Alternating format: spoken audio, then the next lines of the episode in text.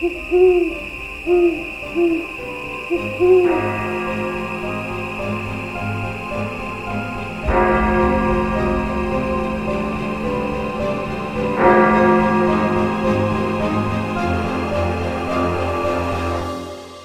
12 past 3.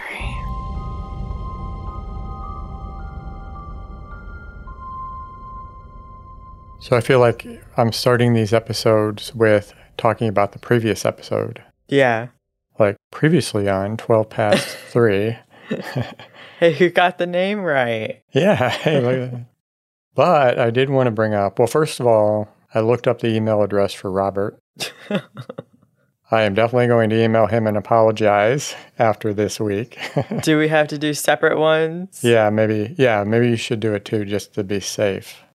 Nothing critical, but definitely some problems. I want to make sure that we make sure he understands. Robert, we apologize. We were only kidding. If we stepped out of line, we apologize. We will send you a nice note asking for your forgiveness. I wonder if sending an email will get him to start listening to our podcast. So we'll do that. Hopefully the bad stuff will will stop happening. You've had bad stuff happening? Yeah. I'll tell you about it later. I don't want to get into it on the podcast. Oh, wait, I guess that does make some things, makes a little bit more sense now. You you too? Oh my god. What did we do? I think so. Things make a little bit more sense now. What Pandora's box did we open? We're screwed. Oh my gosh. So we'll get those So we'll get those emails out. oh no. Aside from that, I did want to bring up your story from last week about Sylvia Likens because at the time we were doing the episode, it was really hard to to stomach what happened to her. Yeah. But I have to tell you, when I was editing the episode, it was even more difficult. I have to listen to it multiple times, and it was just really hard. Yeah, it's again one of those episodes it's hard to really have any words for Yeah, because of how messed up it is. But I couldn't imagine listening to it over and over while editing. but I did have an epiphany when I was doing that because, you know, your whole thing about what we're doing here is awareness of the victims. Yeah. focusing on the victims. So I did a little research on charities that revolve around child abuse. Oh. And I did find one that I think we should donate to. Oh, that'd be sweet. Hopefully helpful. So something maybe we can look at continuing as we move forward in these different stories and you know what they relate to and if we can find charities to to donate to. Yeah. So that we're not just talking about things. Yeah, that's true. I Um, would like to bring notice and awareness, like you said, more towards the victims 'cause I feel like the suspects tend to get more attention. Which is yeah, totally wrong. Yeah. So obviously we have a small voice right now, but I figure we can at least do some donations and stuff to to show that we're we're not just doing this to to talk. Yeah. Anyway, so that's all I had about last episode. What are you talking about tonight? So once again, a very crazy, messed up story. So this story was brought to my attention when I saw a post on social media about the killings of Richard Chase, aka the Vampire of Sacramento. I don't know if you've ever heard of him. Sounds vaguely familiar, but I'm Yeah. not sure. I'm surprised I haven't heard more about him until I read up on him. But again, we have a story that displays the importance of normalizing getting help when struggling with mental health issues. So the story brings that to light that we need a better system for that. Yes, definitely. Richard Chase showed signs of mental illness at a young age. His father was strict, sometimes abusive, and did very little to get him help. Chase's symptoms got worse as he got into adolescence. He set several small fires, frequently wet the bed, and displayed signs of cruelty towards animals. These three habits are often called the MacDonald triad or the triad of sociopathy, proposed by psychiatrist J.M. MacDonald in 1963 as a predictor of sociopathy in a patient. So I think we've talked about before about there's also the head injury one too, which isn't mentioned. Right. But right. you know, the bedwetting and cruelty towards animals. Yeah. I didn't really know about the small fires though. That was interesting. Chase's problems became worse when his father allegedly kicked him out of the house. Without supervision, Chase turned to alcohol and drugs, which quickly turned into substance abuse.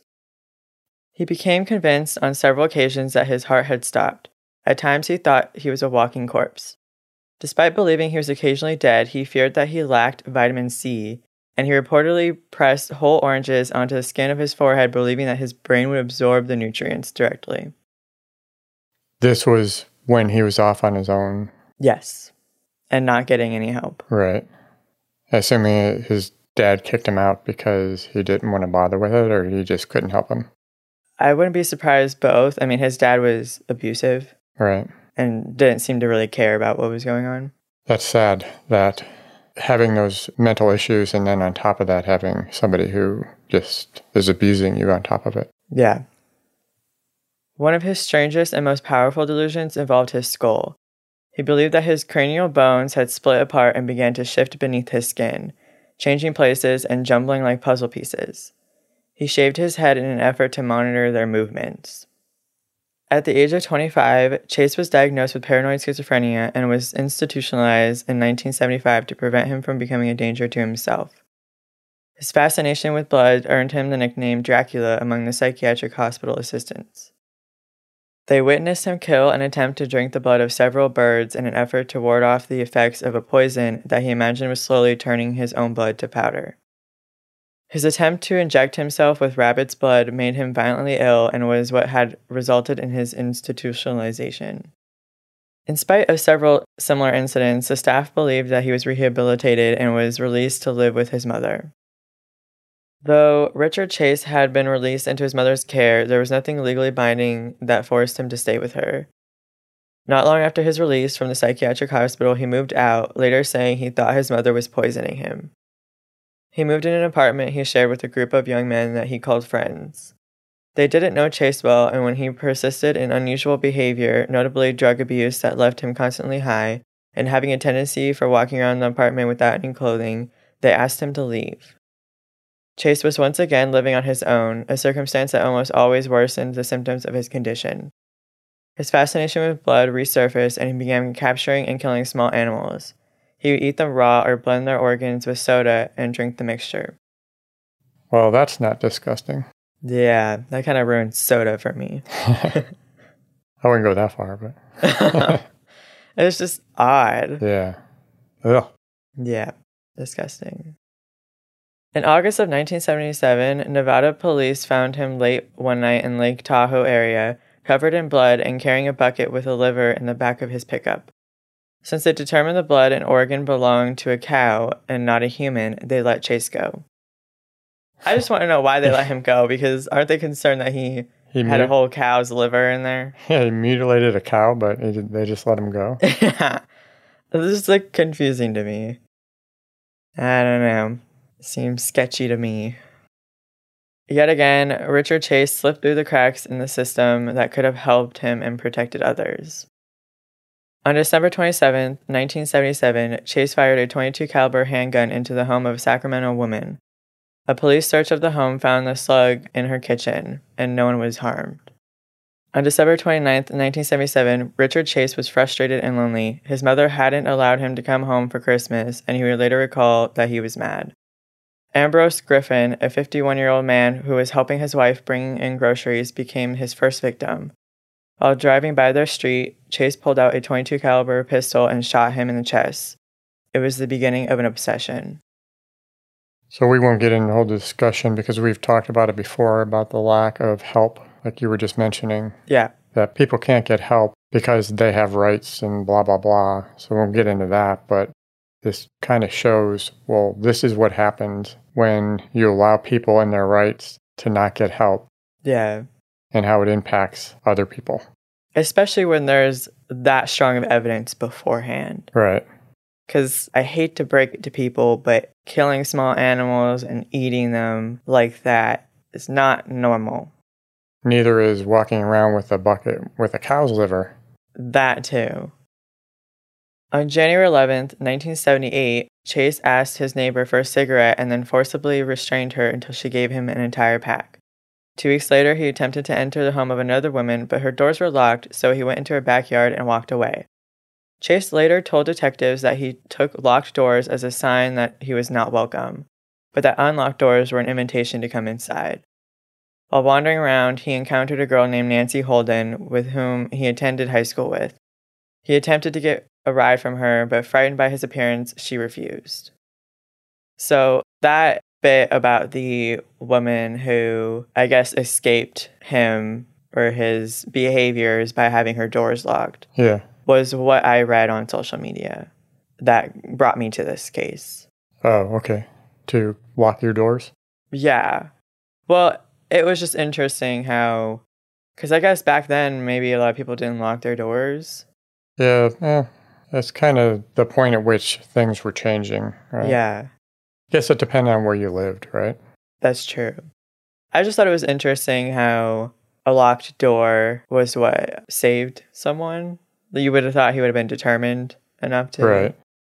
I mean, I'm glad it saved her. Well, luckily he had that in his head, that obsession in his head. I don't know if obsession's the right word, but that a locked door meant that he wasn't allowed in. Yeah, but also unlocked doors Are not an invitation. Yeah, they're not an invitation. He went down the street where he broke into the home of a young married couple, stole some of their valuables, urinated in a dresser drawer of their infant's clothing, and defecated on their son's bed. The couple came home while Chase was still in the house, and the husband attacked him, but Chase escaped.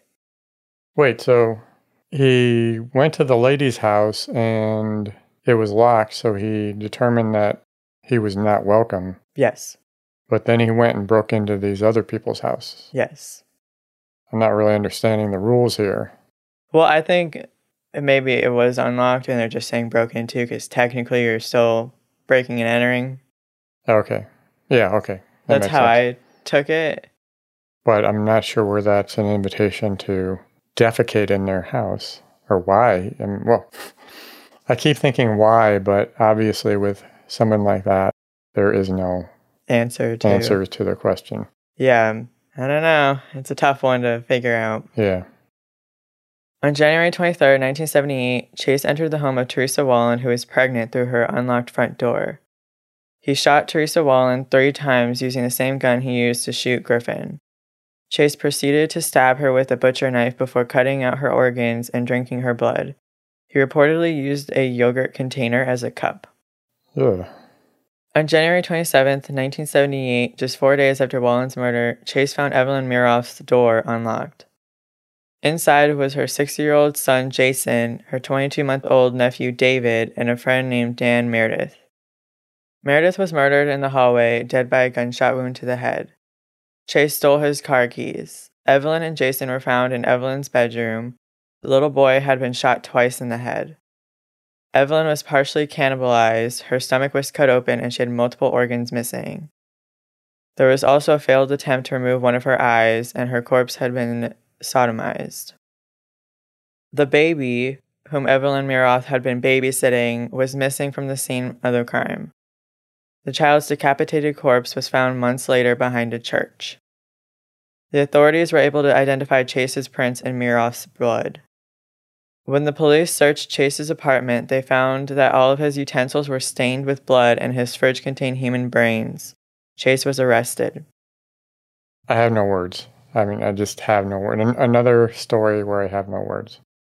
Yeah, I think, like I've said before, it's really difficult when you're in true crime.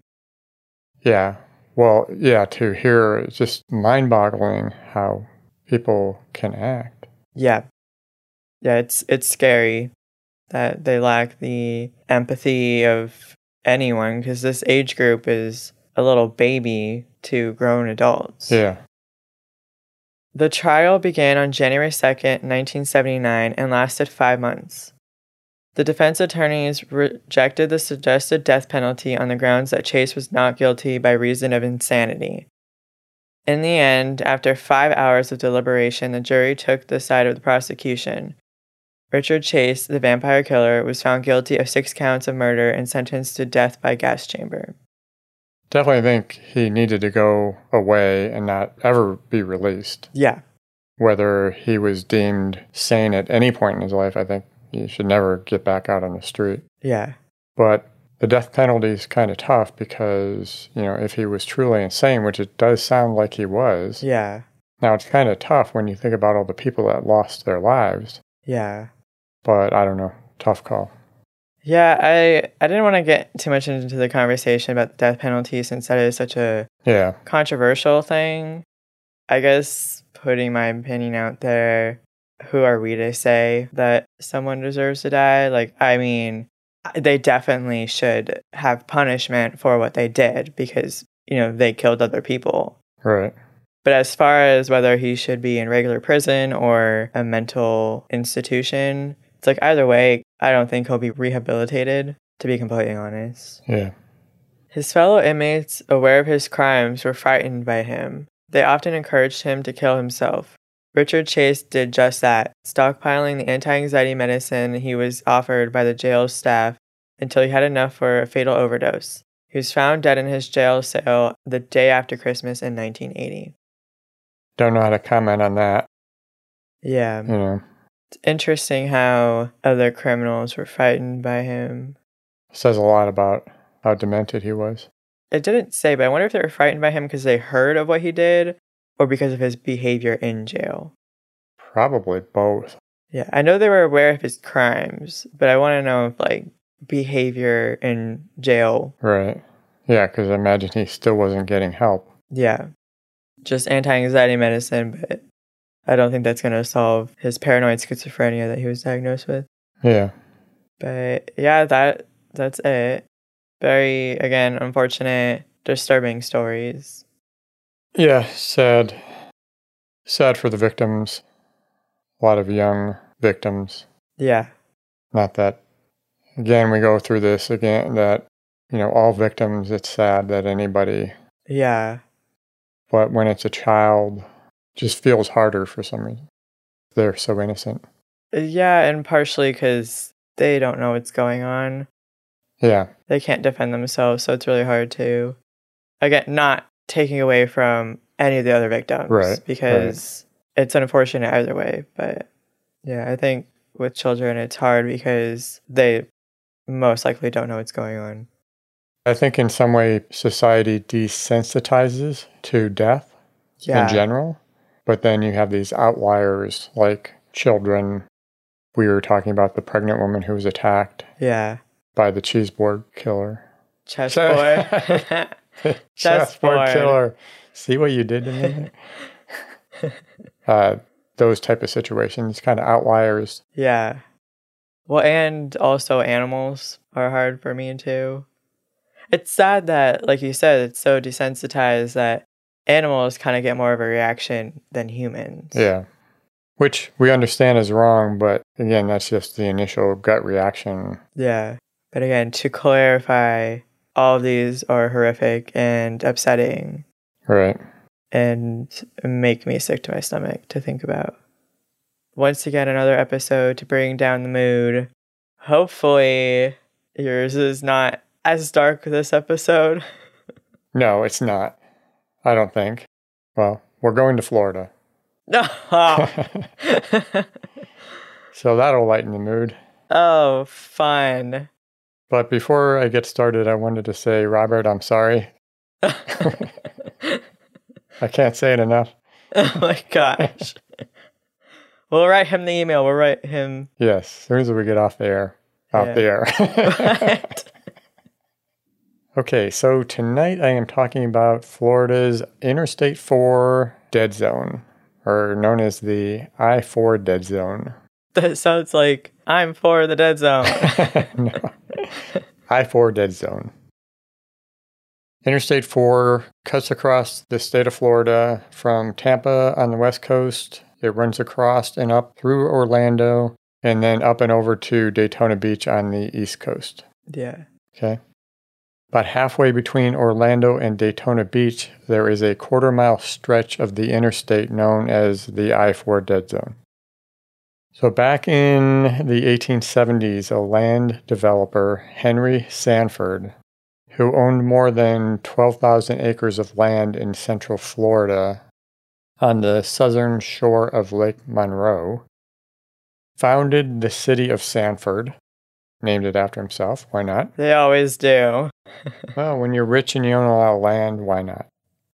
Anyway, so he founded the city of Sanford to encourage people to settle in the area so he could capitalize on his land holdings. Hmm. Had all this land, he wanted people to move in, buy the land. Along with his interest in making the area a major transportation hub in Florida, he invited a Catholic priest, Father Felix Swemberg, to oversee a Roman Catholic colony in the area. Thought this was kind of strange, but I don't know if it was the, the norm back then to establish these Catholic colonies. Yeah. What year know. was it again? In the 1870s. Okay, yeah. The colony struggled with only about four German immigrant families moving into the area. Around 1886, one of the immigrant families, two adults and two children, all died during a yellow fever outbreak. They were buried in a small plot of land in the area. Father Swemberg, who was also the first resident priest assigned to Orlando, went to the aid of a fellow priest in Tampa during the outbreak and Swemberg himself contracted yellow fever and died in 1887. I think after that, the remaining immigrants moved on, and eventually the area just ended up as part of Sanford. Yeah. Now, I don't think you can talk about the weirdness in Florida without mentioning Charlie Carlson. He was known as the Master of the Weird and Florida's Man in Black. What? He had an interest in educating people in the weird and paranormal of Florida. He was a native of Sanford, and among his many accomplishments, including hosting a show on PBS, he wrote the book Weird Florida. Huh. I have not read the book, but Sounds weird. yes. Unfortunately, he passed away in 2015 at the age of 71 Oh, from wow. cancer. Oh. Yeah. Carlson wrote about the I 4 dead zone, and I read he had actually coined the phrase, but I did not dig up any verification on that. Yeah. Now, in regards to the land, I read some conflicting things as far as owners, you know, who owned it when, but I don't think that's overly critical to the story, so I didn't dig into verifying. I read, you know, different names as far as who owned the land at what point in time. Yeah. However, the farm was purchased in 1905, and on that land were the four faded wooden crosses of the immigrant family, surrounded by a rusty wire fence. Out of respect, the graves were left undisturbed, and the farmers plowed around what became basically a small island in the field. Yeah. A medium who lived in the community referred to it as the field of the dead and warned people not to mess with the graves. I'm shocked that they didn't. Yeah. Well, at least not up until that point. Oh. of course, spoke too soon. in the late 50s, the state purchased the land for the planned interstate. The graves were initially marked for relocation, but for whatever reason, that never happened. And the site was buried under a dirt mound that would eventually become the eastbound approach to the I 4's St. John's River Veterans Memorial Bridge, which spanned across the river on the western edge of Lake Monroe. What? Don't, just the whole relocating graves just doesn't sit well with me. I know they didn't. But if they did, you still would have not been happy with it? It's the idea of that's their final resting place. Why disturb them? Yeah, progress though, right? Yeah. Uh, at least if they would have moved them respectfully. Yeah. I'm not sure what happened. Maybe they just decided that forgotten graves, so we'll just bury them. It's messed up. Yes. In September of 1960, as construction of the interstate was underway, Hurricane Donna was moving across the southern tip of Florida and heading for the Gulf of Mexico. It was projected that Donna would continue on her westerly path. But rumor has it, on the same day work began to pour dirt in the area of the graves, Donna took an unexpected turn to the north. Several stories I read indicated that the eye of Donna passed over the gravesite at midnight on September 10. But so specific. yeah, I'm not sure the significance of the date and the midnight. But I looked at several maps for Donna's path, and I don't see where the timelines match up. Yeah. September 10 was when Donna took the turn to the north, so she was further down in Florida at that time. And even if they noted the wrong day, the midnight doesn't seem to line up either. So, Huh. but the path does show that Donna tracked just north of the I 4 and ran up along it. And I did read that Donna had an unusually large eye, something every girl wants to hear. The eye was about 50 to 80 miles wide.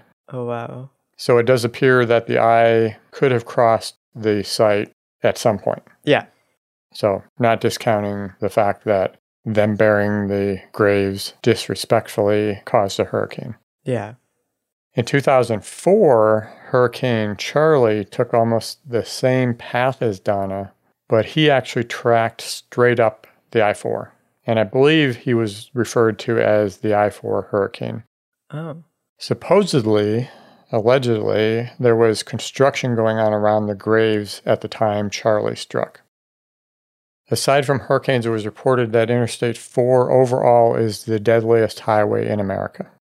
So someone's not happy. Yes. I did find a report on the most dangerous highways that looked at fatality data for the years 2016 to 2019. It was calculating the number of deaths per mile of highway. And not, so not just in a specific area, like in the dead zone or whatever. Interstate 4 is considered the deadliest highway with 150 deaths for its 132 miles. Oh wow. It was the only highway, in fact, that had more than one death per mile at 1.134. In regards to this specific area of the dead zone, WKMG Channel 6 Orlando reported in 2009 that nearly 2,000 accidents occurred on that stretch of highway since 1963. In 2007, they reported that the Florida Highway Patrol said nearly 440 accidents were reported between 1999 and 2006. What I don't know is how that compares to other areas around the country. Yeah. Like, you know, are those numbers like, oh my God, or is it like, you know, in the range of normal? I don't know. yeah. Yeah, but but that's what they said.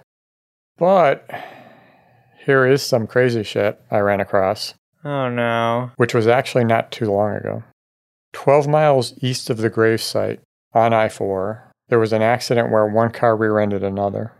Two people in the second car, the one that rear ended the first car, got out of their car.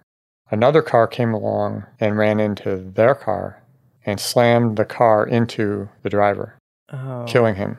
So the guy was struck and killed by his own car. Uh. Yeah.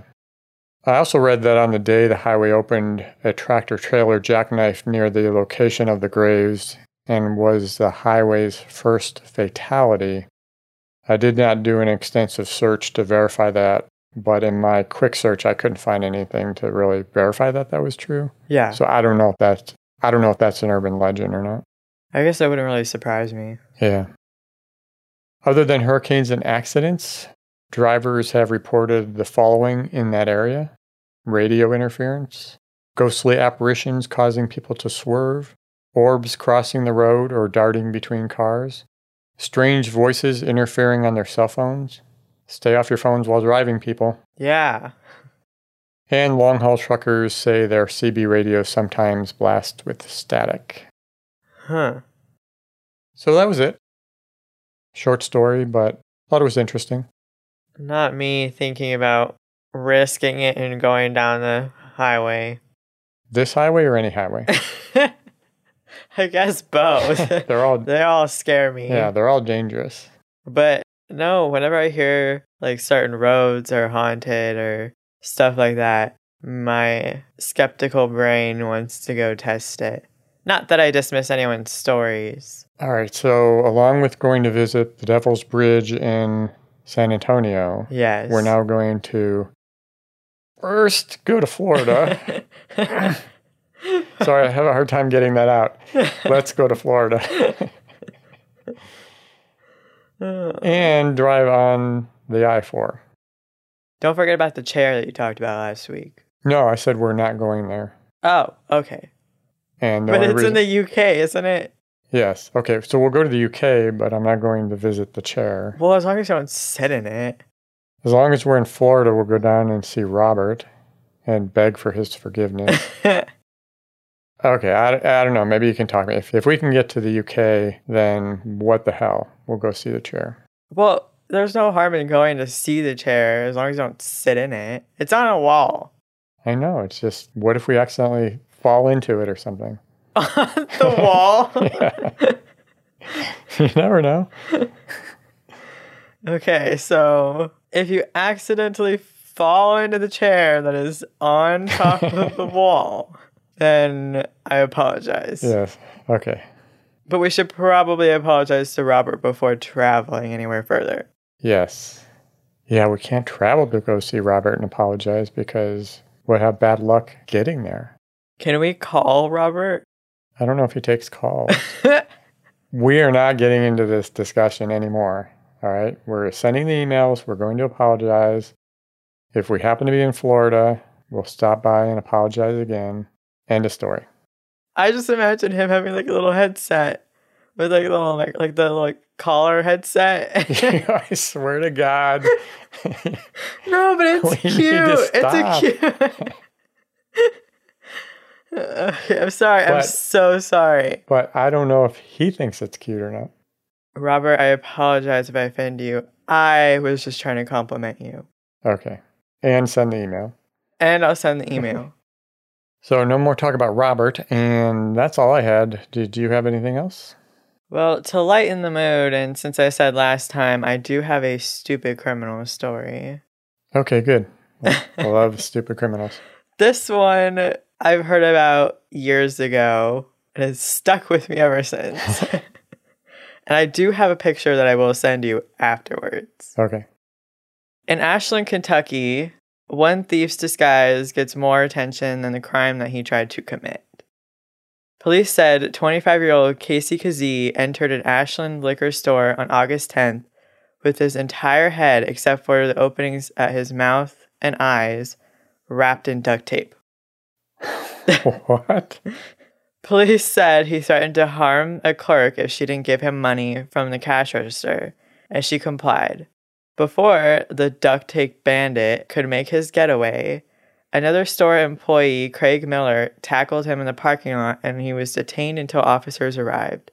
Police said no weapon was found on Kazee when he was arrested, and the duct tape proved easy to remove as he was sweating so much that it nearly fell off. So do you know if he, he had hair or if he, he assuming if it easily fell off, he was bald? Well, he did have a t shirt around his face, so I'm assuming that might have covered his hair.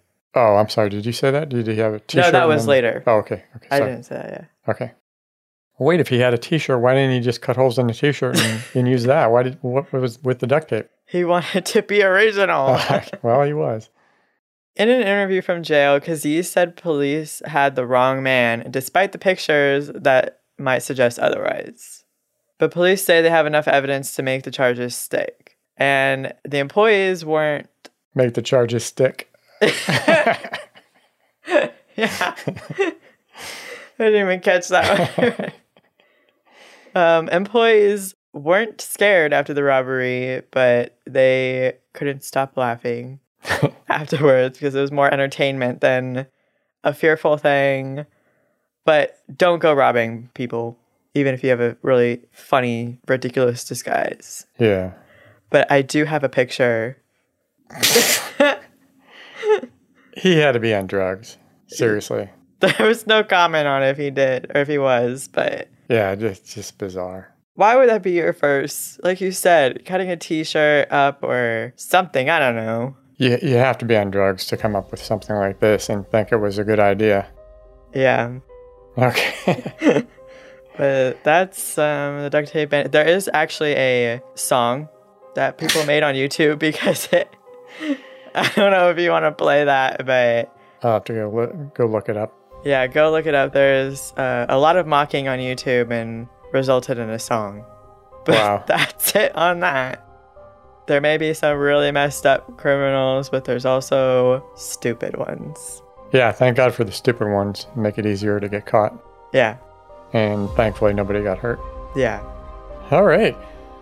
Well, I guess it's time to wrap up and then go write our emails to Robert. Yes. Again, I want to apologize, Robert. Oh, can we say that without laughing? Maybe he's not taking us seriously. Robert, I am sorry. I will email you as soon as we get done here. I apologize, Robert. Thank you very much for joining us. Make sure to visit next week for more weird and creepy stories. Don't forget to follow us on Twitter and Instagram at 12 past 3 or email us at podcast at 12past3.com. Good night. Good night.